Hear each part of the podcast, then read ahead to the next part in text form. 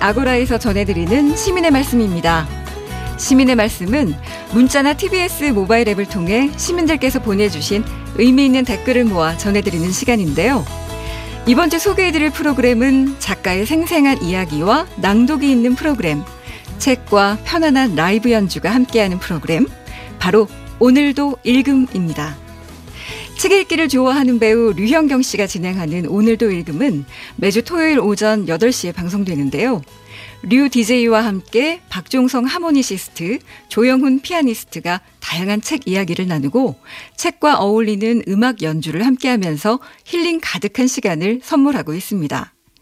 그간 오늘도 읽음에서는 박소영 작가의 살리는 일, 김민철 작가의 우리는 우리를 잊지 못하고 이은선 작가의 착해지는 기분이 들어 이 천운영 작가의 돈키호테의 식탁 등 다양한 책들을 낭독했는데요.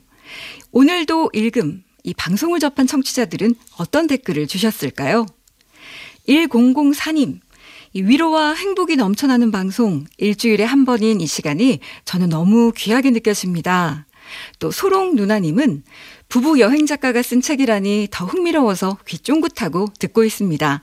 세상을 바라보는 시각과 사고를 좀 더 넓혀야겠다 생각하게 되네요 하셨습니다. 또 0515님은 오늘도 잘 들었어요. 동물에 대한 존중감 생각해 볼 점이 참 많군요.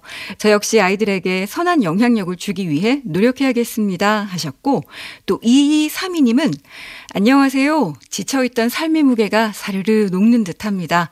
방송을 듣고 이 살면서 지치고 절망적이고 힘들 때 포기하지 않는 게 중요하다는 것 다시 한번 깨닫게 됩니다. 생각이 많아지는 아침이네요. 하셨습니다. 2033님은 오늘도 낭독의 하모니카 연주와 피아노 소리를 라이브로 들으니 귀가 호강합니다. 처음으로 하모니카가 배우고 싶어졌어요. 하모니카 연주가 이렇게 마음을 울린 적은 없었거든요. 하셨습니다. 그리고 3968님은 오늘도 읽음으로 제 마음 문 열어 높고 푸른 하늘과 햇살 속에서 저를 되돌아보는 시간 가져봅니다. 감사합니다. 하셨습니다.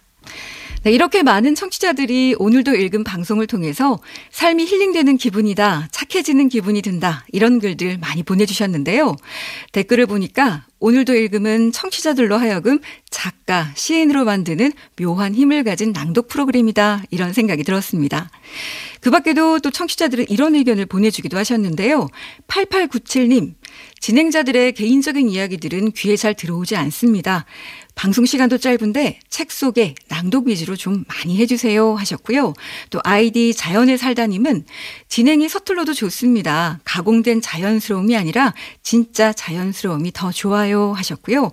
4923님 책을 선정하시는 기준이 뭔지 궁금합니다. 거기에 대한 이유도 소개해 주세요. 그리고 좀 더 다양한 책을 만나고 싶고 시집도 소개해 주시면 좋겠습니다 하셨고 1458님 주말 아침 책에 관한 알찬 프로그램 너무 마음에 듭니다. 듣는 사람이 더 많아졌으면 좋겠습니다. 시간도 좀 넉넉하게 그리고 보이는 라디오 꼭 해주세요 하셨습니다. 네, 이렇게 앞으로도 시민의 말씀은 각 프로그램마다 시민들께서 보내주시는 소중한 의견들 잘 모아서 전해드리겠습니다. 많은 청취와 다양한 의견 보내주시기 바랍니다. 지금까지 시민의 말씀이었습니다.